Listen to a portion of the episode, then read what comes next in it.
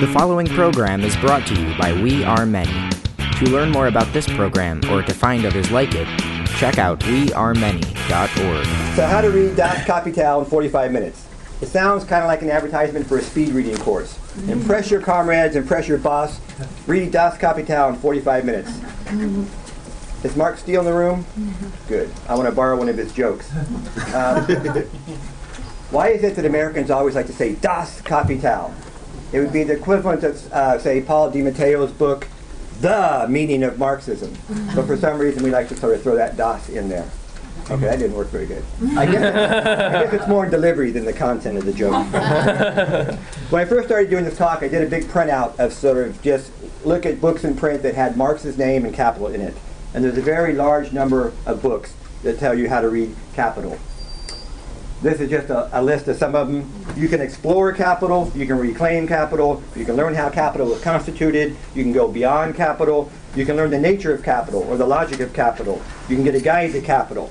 Here's a particularly interesting one I liked. You can learn about capital today, I suppose, as opposed to yesterday or tomorrow.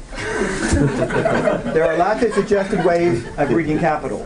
One of my favorite topics is reading capital politically. Politically, hmm. I mean, what other way is there to read capital? Socially, maybe? Say at a party? yeah, it's not that far fetched. Um, you can actually read a lot of Marx's work while you're stoned. Uh, particularly his philosophical writings. a worker is not what he ought to be. He's what he is that he ought to be, that which he could be. I mean, it can get kind of deep. In fact, I've had some of my best conversations about Marxism have been while I've been altered. But somehow, it doesn't really work with capital. Uh, uh, M, C, M prime. I mean, just, it doesn't really work. So before we go further on how to read capital, a few more suggestions on how not to read capital. You should probably re- avoid reading capital with a yellow highlighter. Have you ever sat down with a really dense book and said, I'm going to, you know, all the stuff I don't understand or all the really deep points you end up highlighting? This actually happened to me the first time I tried to read Capital back in high school. I ended up with a completely yellow page, in fact, a yellow volume. There's another way that's probably not good to read Capital. Doesn't really work as a bedtime story. Um, although you could try. but before we sort of, there's more room in the front for folks coming in. Um, before we delve more into how to read Capital, let's talk a little bit about why we should even bother. Marx talks a lot about the concept of fetishization in Capital. Fetishization is the belief that an object possesses some sort of magical powers uh, naturally. Now, did we read Capital simply because Marx spent nearly 20 years working on it? Oh, these are pictures of Marx being fetishized. did we simply read it to impress other folks in the ISO? Oh, look, there goes Mary. Wow, she's got volume two of Capital in her arm. She must really be clever.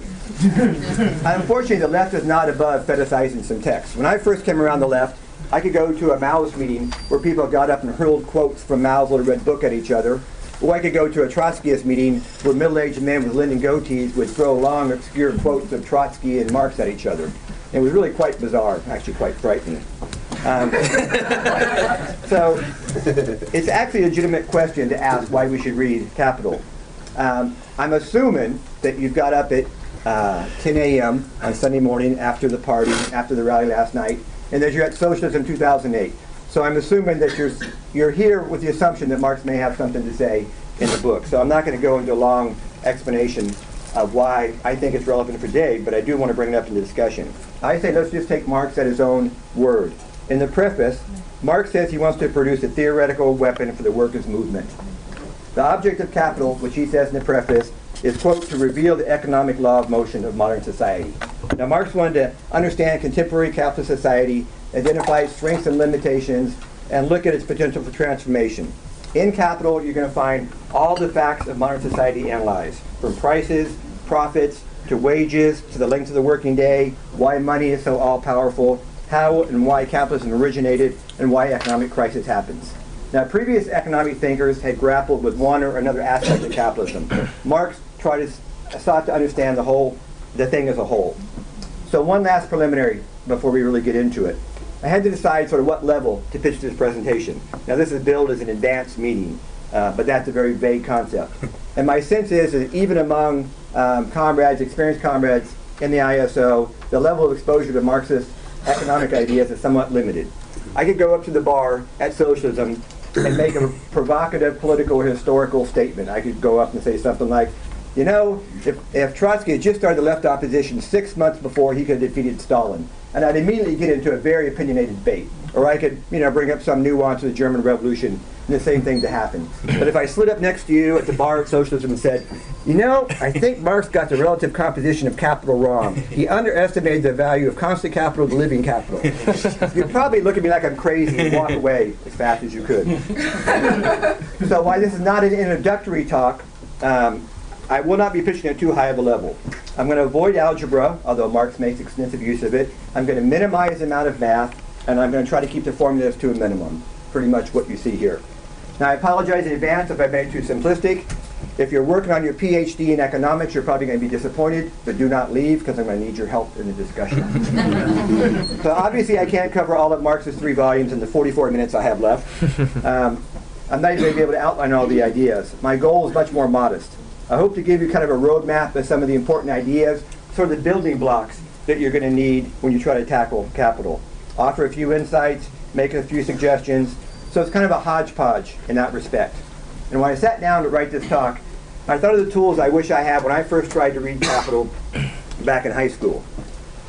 So when I finish, I hope to give you some reasons why it's worth reading Capital, to make the prospect of reading Capital less intimidating, and instill in you a desire uh, on your part to tackle some of Marx's economic writings.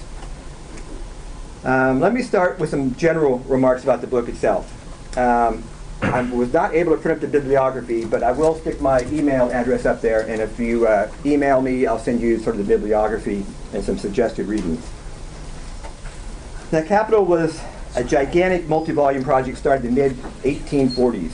It was never completely finished. In the earliest surviving letter from Engels to Marx, Engels was already urging Marx to turn his economic and political notes into a book without delay. Three months later, we see Engels writing to Marx again, his impatience growing, and he writes, do try and finish your political economy book, even though there's, much in it that you yourself are dissatisfied with. Marx finally did sign a contract for a book on economics in 1845. He thought he'd finish the book very quickly. That's what this is. So we're starting out small and getting bigger and bigger. In 1851, he writes to Engels that this economic crap should be finished in five weeks. Marx often referred to his work in this period as the economic shit.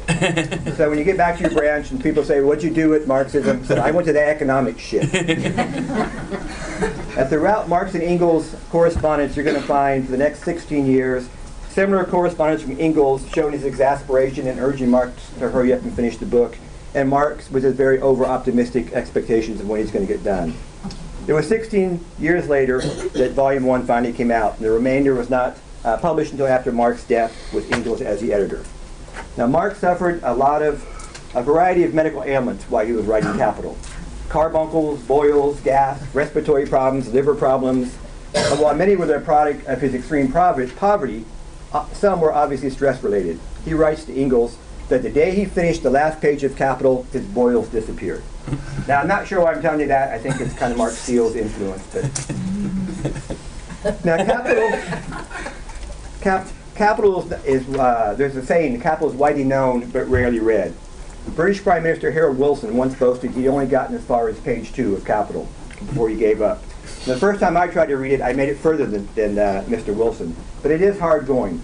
In the preface, Marx freely admits the understanding of the first chapter, especially the section that contains the analysis of commodities, will present the greatest difficulty. Then he again goes on to claim he's already popularized that section, the implication being, look, I've already simplified it for you, what are you complaining about? Marx also defends the difficulty by saying, look, I'm the first guy in 2,000 years that's figured this out. I mean, what do you expect? But since we're not fetishizing Marx, yeah, I think it is okay to say that Marx's style can also be difficult. And you can read sort of Engels when he saw the final version of Capital, he just groaned. He said, chapter 4 is 200 pages, there's no sections. Nobody's going to read that. Um, so here is, here's the first helpful uh, hint that makes this all worthwhile. This is advice that Marx sends to his friend Francesca Kugelmann. He says, when you write, when, if you're going to start with uh, capital, start with chapter 10, 13, 14, 15, and part 8. These are the so more accessible, easy parts to read. Then go back to the early chapters. So now this makes it all worthwhile, now that you've got that in. Now a couple of the things about the overall flavor of the book. Yes, it's a compendium of statistics, history, philosophy, and of course economics. But there's much more in it as well. Marx was a voracious reader, and it shows in Capital, with his extraordinary breadth of reference. In Capital, you'll find Marx juxtaposing voices and quotations from mythology, literature, from factory reports, fairy tales, newspaper articles, and parliamentary commissions. Parts of it have a Dickinson texture. At one moment, he's speaking the voice of Shylock to justify child labor. Another point, he takes on a character from Dickens. I think one of my problems when I first tried to read it is I'm not very versed in English literature. So some of the references kind of just sort of went over me. But if you're an English uh, literature major, I think you're going to enjoy it. One of Marx's favorite books was Frankenstein, the tale of a monster that turns against its creator. And you'll continually find references in Capital of something dead coming to life and dominating or crushing the living, or sometimes inanimate objects coming to life and, and turning on its creator. Marx also loved the vampire analogy, such as capital's dead labor, which, like the vampire, lives by sucking on the blood of living labor. Okay, so that's enough preliminaries. Now let's jump into it. Wrong way. Oh, I'm so sorry. Sucking the blood, talk out line. Uh, okay, ready? All right, that was just a joke. That was just to scare you. Marx. Um, next, next one. Well, wait, wait, say what you want to say. The opening paragraph of uh-huh. Aha, Capital. there we go. This is the opening paragraph of Capital. The wealth of societies in which the capitalist mode of production prevails appears as an immense collection of commodities. That individual commodity appears as its elementary form. A commodity appears at first sight as an extremely obvious, trivial thing, but its analysis brings out it's a very strange thing, abounding in metaph- metaphysical subtleties and theological niceties. So Marx starts out um, looking at commodities. Every day we encounter commodities. Marx often starts with everyday appearances and then go, digs deeper to see what's behind it. People make commodities, people sell commodities. Under capitalism, as I said, we encounter an immense collection, immense accumulation of commodities. All these worldly things are there to tempt us, they're ready for sale. Commodities also bear a white label or a barcode with some very familiar symbols. In fact, it's kind of ironic that this talk itself is going to turn into a commodity that will be for sale for comrades to buy afterwards. But commodities appear with price tags on their forehead, talking to us in dollars and cents. The price tag is a unique insignia of the commodity. The accumulation of commodities, this mass of objects with price tags, is what Marx calls the wealth of capitalist society.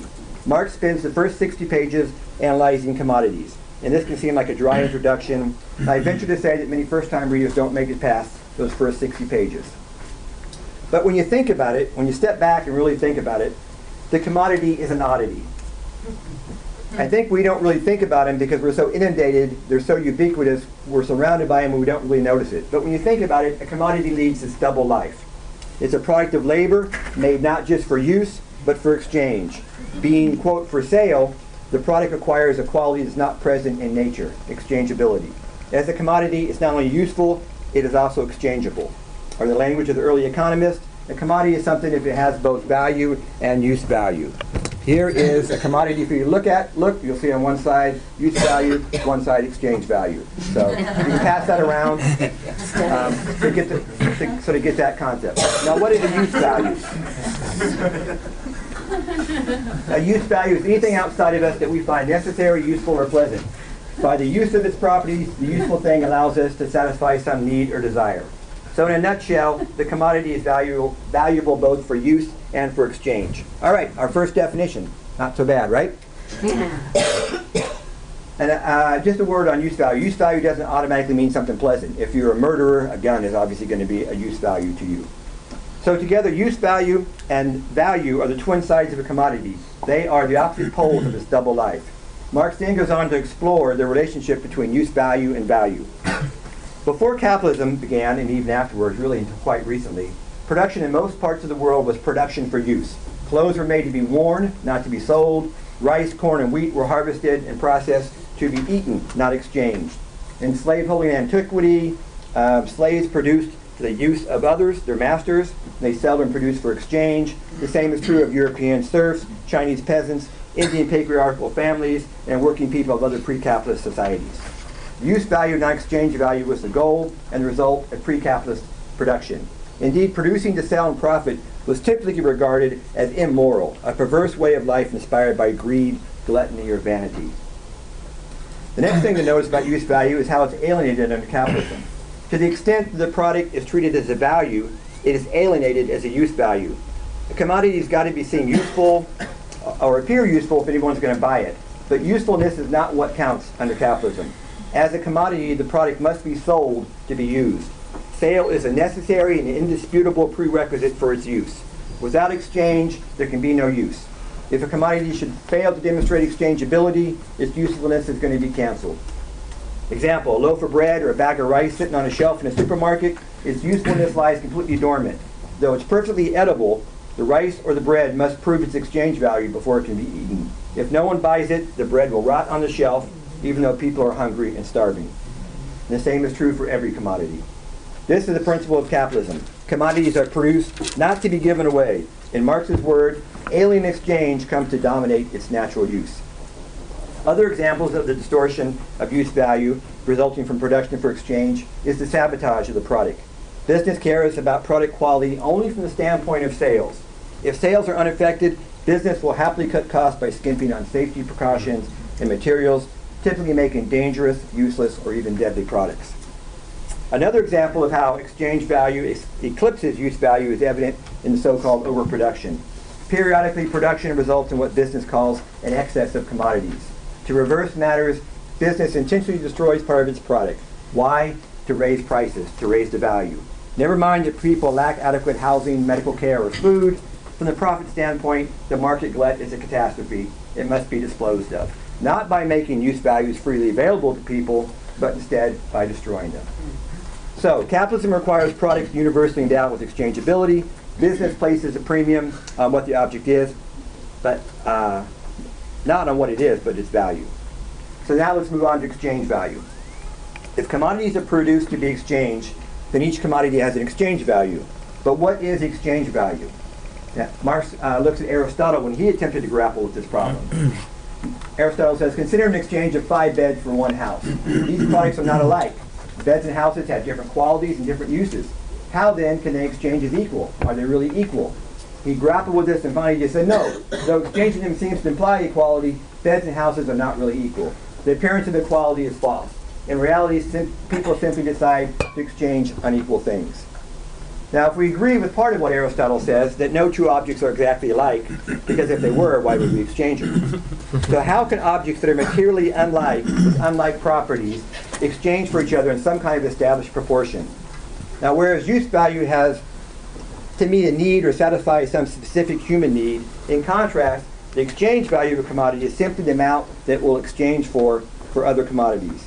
Exchange value reflects what commodities have in common rather than their specific qualities. So Marx embarks on an exploration of what it is that commodities have in common. What's it based on? There doesn't seem to be a connection between a commodity's use value and its exchange value. Take the most important use value in the world, oxygen. Without it, we would all die. Yet it has little exchange value.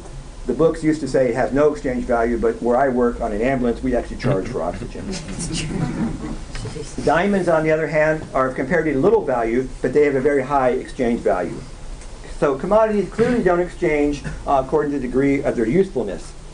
On a survival scale, food is much more important than a nice sound system, but a nice sound system has a higher value than food does. An exchange value is not based on weight. A pound of silver is worth more than a pound of wheat. In uh, Capital, Marx uses an example. Imagine there are two objects in question, a deer and a beaver, and just two owners, both of them are hunters. Suppose it requires one day of hunting to capture a deer, seven days to capture a beaver. If both hunters are equally skillful at catching both types of quarry, then parting with one beaver for one deer seems unreasonable. Why would you do that? But Marx says, actually, there is a commonality between commodities. It's kind of been cut off, I'll read it for you. Despite their motley appearance, commodities have a common denominator. So what is it that they have in common that permits this exchange to take place? Marx's answer is that all commodities have a value, of which exchange value is merely the reflection. The value represents the cost to society to produce that commodity, and that cost is human labor power. Marx argues that the principle that regulates exchange is labor time.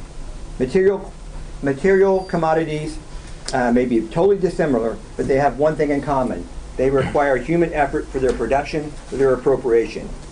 This provides a basis for exchange. So by this standard, one deer equals, I mean, sorry, seven deer equals one beaver. That is, each embodies an equal quality of labor. Okay, now this answers one question, but it raises another question. What does it mean to say that a product embodies labor? Just this. There's so much labor goes into a product existed before production. Actually, this was also produced, you know, by being grown and by plowed, and who knows what sort of chemicals put into it, maybe genetically altered. but with labor applied to it, it can become this product. So we said that labor is in, lab, this is the original product. Labor is embodied in this can. But what does it mean to say that labor is embodied in this can? I mean, can we look and see what that, that looks like?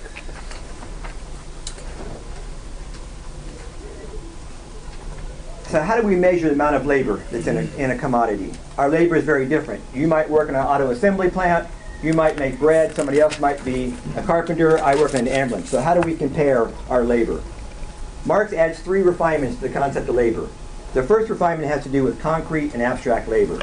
Remember we saw commodities have this dual nature, use value and exchange value.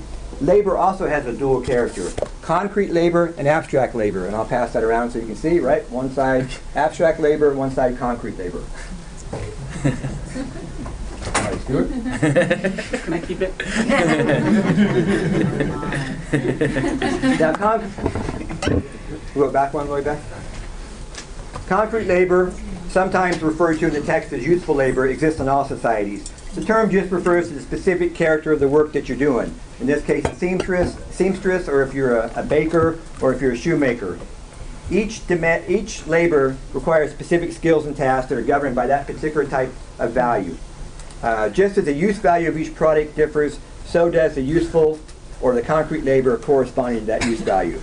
Now, abstract labor ignores concrete labor and abstracts that essential element of the expenditure of human labor different forms of concrete or useful labor are materially unequal, say watchmaking and bedmaking. But when tailors and weavers exchange products, they view their work not as it really is, as concrete labor, but as work pure and simple, as labor per se.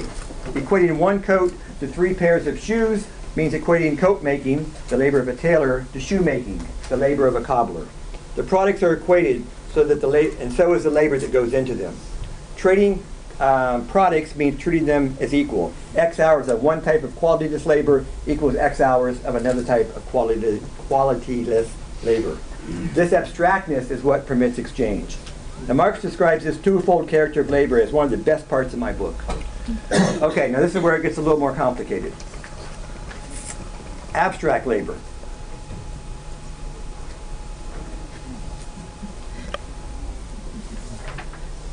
It's complicated because I misplaced my page. Okay.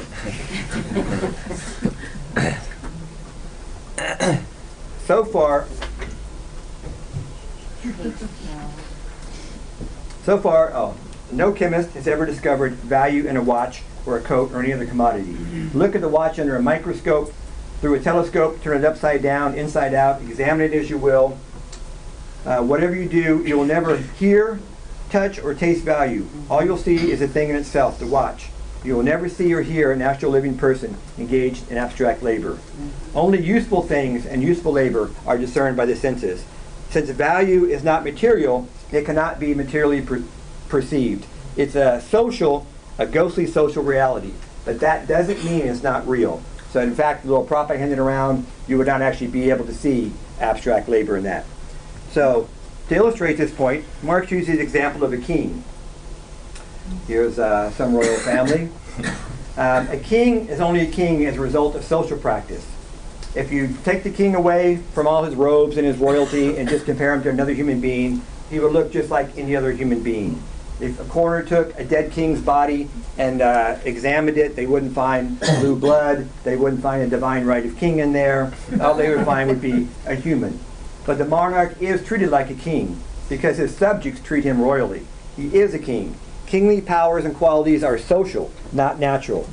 Naturally and materially, the king is just a man, and so it is with value. In nature, there are no commodities. At the center of the earth in outer space, there are no commodities. Well, I guess there are now at the space station. Um, center of the earth, let's stick with that. Nothing is exchangeable where there are no people. Okay, how about the moon? There's no excha- exchange value. Yeah, in the future. Uh, exchange is a act of human relations. Exchangeability is a property possible only in the context of human social relations. When exchange becomes a universal systemic principle of production, as it is under capitalism, the exchangeability becomes a socially real attribute of products in general. Ghostly value becomes very real. The other point that Marx wants to make is for us to understand that exchange is a product of human social relations. It didn't always exist in the past, and it doesn't necessarily have to exist in the future. Now, Marx introduces sort of one more refinement. Um, oh, actually, we'll take a little break here. I know it's getting a little deep. Next one. Here's a little pep talk from Marx to keep us going. there is no royal road to science, and only those who do not dread the fatiguing climb of its steep paths have a chance of gaining its luminous heights. My value of concept in particular requires serious study.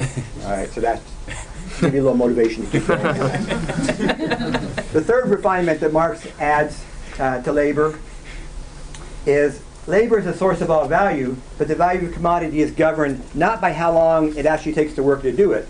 Now, you might be skilled at making a pair of shoes. I might take twice as long to make the same pair of shoes. But we compete for the same market. The fact that I put twice as much labor into the shoes doesn't mean I can charge twice as much for my pair of shoes as yours. I could, but no one's going to buy my shoes if they're exactly the same. If you, as a capitalist, introduce an assembly line to make shoes much quicker, I'm going to have to do the same to meet that. So, the value of labor is not the actual amount of labor time. It's, quote, the labor time required to produce use values under the conditions of production normal for a given society with the average degree of skill and intensity of labor prevalent in that society.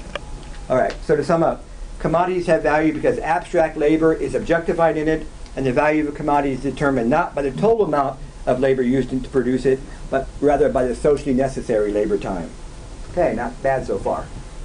There's uh, more pastry in the back and get coffee if you need some more sugar and caffeine. Keep going. now we'll move on to money. Oh, this, sorry, I forgot about this. This was socially necessary labor. You see sort of people working their butts off on the other side, and someone's a little bit lower productivity. I can't figure out what they're making, but look at the speed of that assembly line. All right, uh, money. Value exists in three forms, commodity, money, and capital. Commodities are use values produced for exchange, which we've just gone over. Money is the universal commodity equivalent to all others, and capital is money invested to generate more money. Now to discuss capital, which is the highest form of value, we need to understand money. How does money emerge from the exchange of commodities? How does money come to dominate the exchange of commodities as capital? Money is used to facilitate exchange. Say that I make a pair of shoes, you uh, make some bread, and you make some coats. Say that I want a, I want a coat, but you don't want shoes. So I have to then exchange some bread because you want bread in, exchange. You can see under a system of generalized commodity production, bartering becomes uh, extremely time-consuming and inefficient. Money is a standard measure of the value of all commodities. It emerges as the universe of commodities grows and with the growth of capitalism. If one commodity is used to express the value of many, it becomes money. It plays the role of money most fully when it's rec- recognized universally as the one equivalent commodity, thereby expressing and measuring the value of all others. With the arrival of money, it's no longer necessary, necessary to say one coat equals three pairs of shoes, but instead one coat equals 15 bucks, three pairs of shoes equals $15. Yes, you can still exchange three pairs of shoes for one coat, but it's typically now done through money. This function of money as a universal equivalent predates capitalism, but within a system of generalized commodity production, money becomes indispensable. It has the capacity to be exchanged for everything. Now, what, one of my favorite parts of capital is this section on money, but I've actually had to um, just shorten this a lot. But I found it actually fascinating when Marx sort of goes through the history of how different commodities, whether in agricultural societies or societies that raised animals developed a universal equivalent, whether it be wheat, whether it be cattle, whether it be an implement for, um, for farming. But anyway, I can't go into that. So money emerges as the power of powers when it becomes a single commodity uniquely exchangeable for all others. It's the super commodity, and its powers are multiplied uh, more than ever when it functions as capital. Now, when we speak of capitalism, we speak not just of money, but of money gain, of money invested as capital to generate profit. In this society, money seems to have the capacity to breed more money. I don't know if someone's got a hundred dollar bill they would like to loan me for a prop. No. But if you happen to have a sum of money capital, all you got to do is put it in the bank or buy some shares, and it seems to grow automatically. On its own, and if we were to leave that hundred dollar bill sitting right here, money will do nothing and it can produce nothing. So where does interest, dividends, and profit come from? Since they all represent an increase in value over the original sum of money, the question can be rephrased in a more general term. How does value generate more value? Or where does surplus value come from? This is the most fundamental question for an economic analysis of capitalism. Some say Marx's answer to this question was his greatest achievement. Certainly at his gravesite, Engels credited this, along with the analysis of historic materialism, as being Marx's two great contributions. So let me offer you a contrast. Meet here two people. This is Moneybags. Moneybags is a fictitious hypothetical capitalist that Marx introduces us to in Capital. On the right is somebody I made up, Josephine Worker. Josephine Worker is a friend of ours. She works in a computer factory.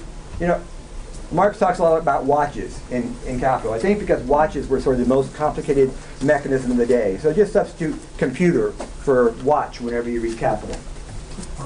Now each of these people, Moneybags and Josephine, relate to money in a different way. Josephine sells her labor in order to buy. Josephine sells the ability to make computers. In return, Josephine seeks specific needed qualities.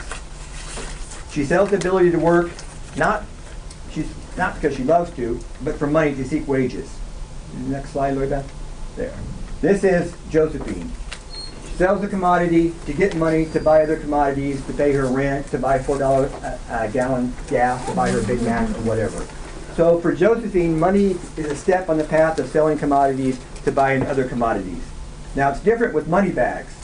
He enters the scene not as a direct producer, but as a money owner. Where do we have this here? This is Moneybag cycle here. His goal is to buy commodities to sell them.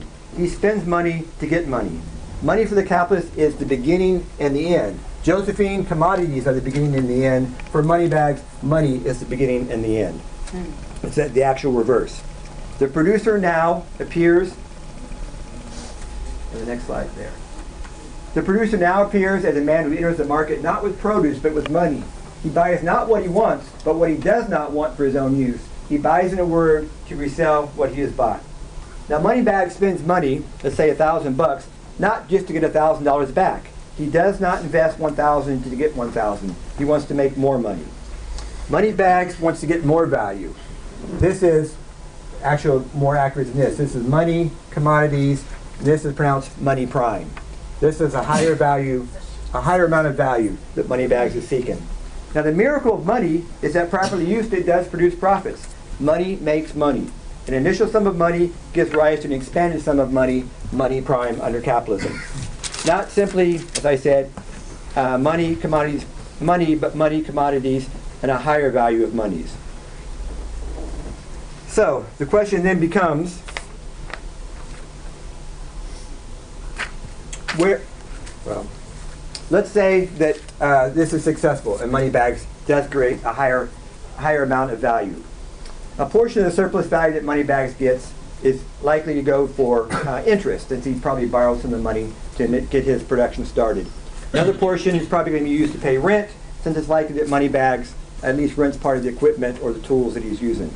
But what remains is pure surplus value belonging directly to Moneybags to use as he pleases. He can do two things with it.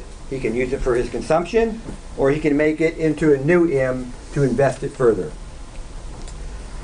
So the wealth of capitalist society presents itself as an accumulation of commodities. Remember, that's how Marx started out. it is in reality an accumulation of capital. Capital accumulation is the defining principle of capitalism.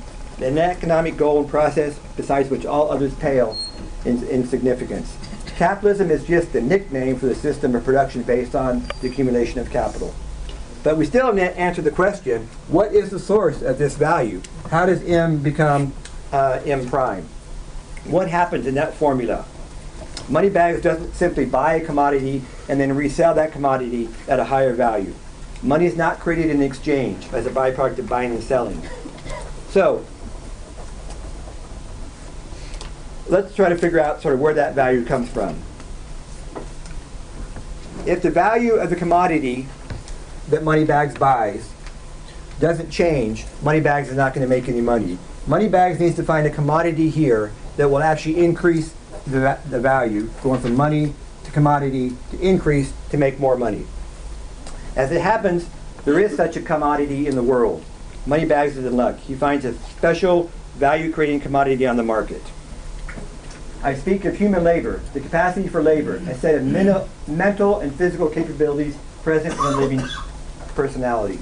Now, where money is the super commodity, human labor power is the super, super, super commodity. Money buying labor power to the generation of surplus value is what capitalism is all about.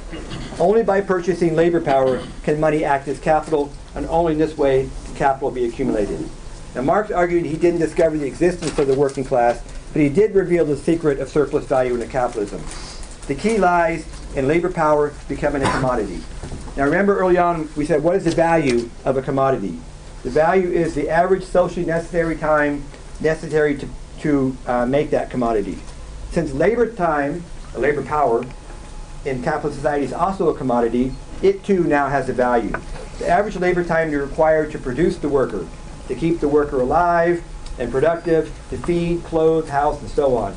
Not just the worker, but the next generation of workers as well so that tomorrow's labor power will be roughly the same as today. You might need a little help in education, we'll throw that in, but not too much.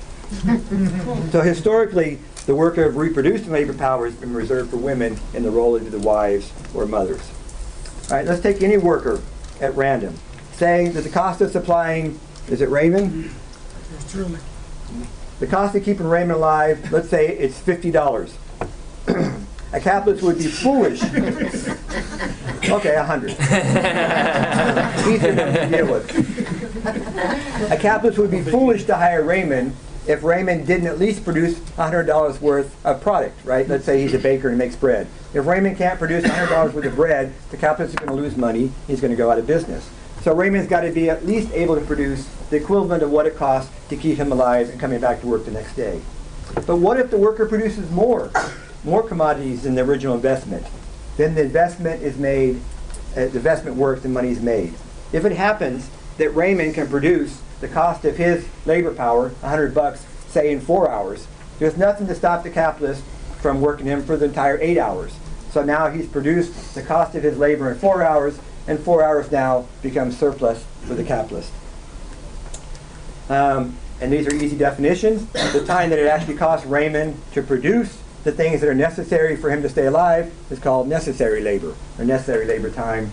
And the time that he goes above and beyond that is surplus labor time or surplus labor. So workers spend part of their day producing for themselves and their children, and the rest of the time they're working for the capitalist. Capitalism ultimately depends on the commodification of labor power. But how? By what historical process did the human capacity for labor become commodified? By what process did direct producers become sellers of labor power? And Marx goes through a very long part of Capital sort of explaining how labor power became a commodity. How are we to explain this strange phenomenon that we find in the market? A set of buyers owning money, land, and machinery, and a set of sellers owing nothing but labor power, their arms, and their brains. How does it come about that one class buys continually to make profits and grow rich, while the working class continually sells labor power just to earn a livelihood? Nature doesn't produce capitalists on the one hand and workers on the other hand. I delivered about 20 babies in my job, and I'll tell you, we all look alike at birth. but somehow, we are different. Um, and Marx sort of goes through, gives a sort of a long history lesson. The process of history I call the original expropriation of the producer, the series of events and struggles by which producers were divided from the means of production. And the means of production here are crucial. That includes the things such as machinery, buildings, raw materials, and land. Um, when production resources are controlled directly by the direct producers, labor production and the means of production kind of combine organically. Take a small farmer or an artisan uh, making hats. They are directly in possession of the needed tools and materials of their trades, and these direct producers simply make use of the production resources they have. As a result, The production is independent and self-sufficient. But Marx says, take away the land, the livestock, the energy sources, wrench the tools from the producer's hand, and what is left? An uprooted vagabond whose only possession is labor power. The, the historical precondition for capitalism is the expropriation of the direct producer. Formerly united with the means of production and labor power, they're now separated. Capitalism now takes possession of the means of production, and without the means of production, the direct producer has nothing except labor power. To survive, we must sell our labor power for wages. I'm running out of time, so I'm going to cut sort of the long history lesson. But when you're reading sort of part on the making of the uh, English working class, supplement that with reading Mike Davis's Planet of Slums. The process that we saw in England in the 14th, 15th, and 16th century is occurring right now throughout most of the world, where direct producers are being removed from the land, turned into first a semi-proletariat, and then into an industrial proletariat. All right. Um, being separated from the means of production means that we have little to say about what to produce or why. We don't get to decide whether to make nuclear weapons or to make candy. That becomes the prerogative of the capitalist. If you've ever negotiated a union contract, you'll remember the management rights con the management rights clause, which essentially gives management the right to do everything. Remember early on, we talked about use value is alienated by exchange value. Bread, though its usefulness is repressed while it waits to be sold, at least if it does sell, it can be eaten. The use of labor power in the hand is most fully alienated after we sell it. You'll learn quickly that once you sell your labor power, it belongs not to you, but to money bags. Okay. um, I'll try to do this in the next five minutes. Um, accumulation of capital. So money bags buys two types of commodities to set the production process in motion. Labor power and the means of production. So this gives us the important point to note here is that surplus value results from just one of these two commodities, labor power. The means of production do add some value in production, but no more than they already embody. No surplus, that is. So that gives us our criteria for distinguishing different forms of capital. First is variable capital. Refers to the money spent on purchasing labor power. Since the value added to the commodity by labor power varies, introducing the possibility of surplus, we call the money spent for labor power variable capital. How much surplus value, however, will vary depending on how hard and how productively the workers actually work. Constant capital refers to the money spent on purchasing raw materials, equipment, buildings, machinery, and so forth. It's termed constant not because its size is fixed, it can grow very rapidly, but because its value does not increase in the course of production. Another way to think of it is that constant capital expresses the amount of dead labor in production. All right, so now we can go to two new equations we saw in money, commodities, money prime, or uh, the basic change is from, from money to money prime. We can now show this with two new equations. Capital, we said, consists of constant capital and variable capital. Money prime, go back one, Sorry. Consists of constant capital plus variable capital plus surplus value. Okay? So that brings us to the rate of surplus value if the difference between capital and capital one or money and money, uh, I'm sorry, money prime, if that's how we choose to depict it, is surplus value, and since V is the source of surplus value, it makes sense for us to compare S to V. So, I put some numbers on there just because I think it makes it easier. Let's say V is 5, and S, V is variable capital, and S is surplus value. Then S divided by V equals 1 or 100%. The rate of exploitation would be 100% the rate of profit. The rate of profit is the ratio between surplus value and total investment, both constant and variable capital. While labor is the sole source of surplus value, profits have to be calculated on the total sum of capital invested. So that gives us a definition of the rate of profit. All right? Sorry, I'm going through this a little bit quick. The ratio, this is the organic composition of capital. The ratio of constant variable capital we call the organic composition of capital. When C, remember that's constant capital, the machinery, the means of production, rises relative to V, living labor, we say the organic composition of capital rises. In other words, the more means of production employed relative to labor power, the higher the organic composition of capital. I've just given you a juicy term you can go back to your branch meeting and throw around. The organic rate of capital has risen as producing the economic crisis. As everyone knows, capitalist production tends to rely on an ever-increasing powerful means of production. Every day, high tech gets higher, more powerful machines enter production, productivity soars. From simple hand tools, we move to nuclear power plants, automated factories, and advanced computer systems, and much more. Historically, the most important reason for this rapid growth in the means of production is competition. The capitalists need to reduce the average labor time involved in producing their commodity. How do you reduce the labor time? You increase the means of production. It's a simple rule, but it has earth-shattering consequences. Productivity is revolutionized, it rises steeply, the world fills with commodities, and the danger of economic crisis approaches. So what's the connection? Just this. Remember, we said that surplus value comes from variable capital, not from C, not from constant capital.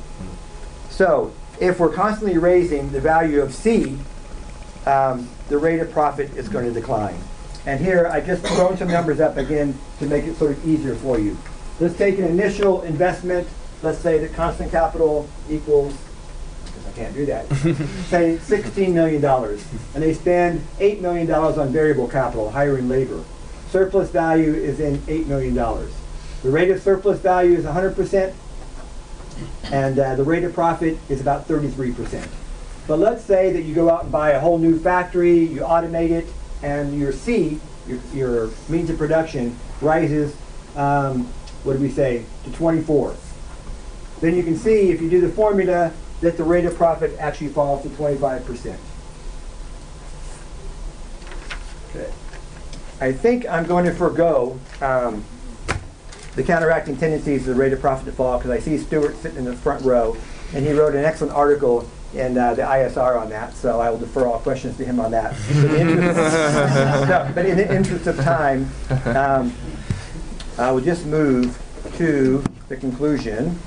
So the ability to work, like Mark's, so far all of our talk has been about labor power as a commodity, bought and sold, turned into alienated labor under the control of a capitalist who is compelled to compete and is driven to accumulate more capital. But Marx asked, rarely is a deeper question asked, why should labor power be a commodity at all? Why should the capitalist control the exercise of labor power, giving rise to alienated labor and surplus value, when workers could rule themselves, producing a material surplus to meet actual human needs? The ability to work doesn't have to be a commodity with a particular exchange value sold for wages. Rather, living labor, real working people, may unite for democratic, nationless, sexually equal cooperation where we produce for shared use, not for exchange or for profit. Without capital, bosses are bosses would not be empowered by the possession money to buy and control our labor power. Workers could generally be free. It would once again be possible to combine labor power and the means of production organically, directly. No sale of either labor power or the means of production would transpire. Democracy between workers rather than the tyranny of capital over workers would become possible. Collective labor power, or as we say, workers united, would freely associate for cooperative control of the means of production. Now this would require the self-organization of the working class and for the revolutionary overthrow of capitalism in, into commodity production. That's what happened in Paris in 1871 and the Russian Revolution in 1917. And although this radical democracy and cooperation of revolutionary Paris and Russia didn't last, the example lives on for us. And I'll just bring us to the end, to the last paragraph of Capital. With the entanglement of all peoples in the net of the world market, and with this the growth of the international character of the capitalist regime, there arises a world proletariat and a growing revolt for the proletariat. This exploited class, prevented by capital from realizing its potential for freedom and unrestrained productivity, may yet oppose itself to the capitalist integument. This integument is burst asunder, the knell of capitalist private property sounds, the expropriators are expropriated. So I've taken you from the first paragraph to the last paragraph. Um, sorry for the part we had to sort of rush through, um, but there's plenty of time for discussion.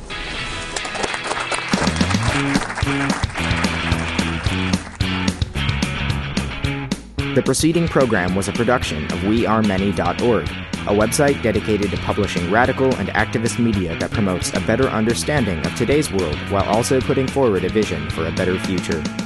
We Are Many is a project of the Center for Economic Research and Social Change. To learn more about this program or to find others like it, check out wearemany.org.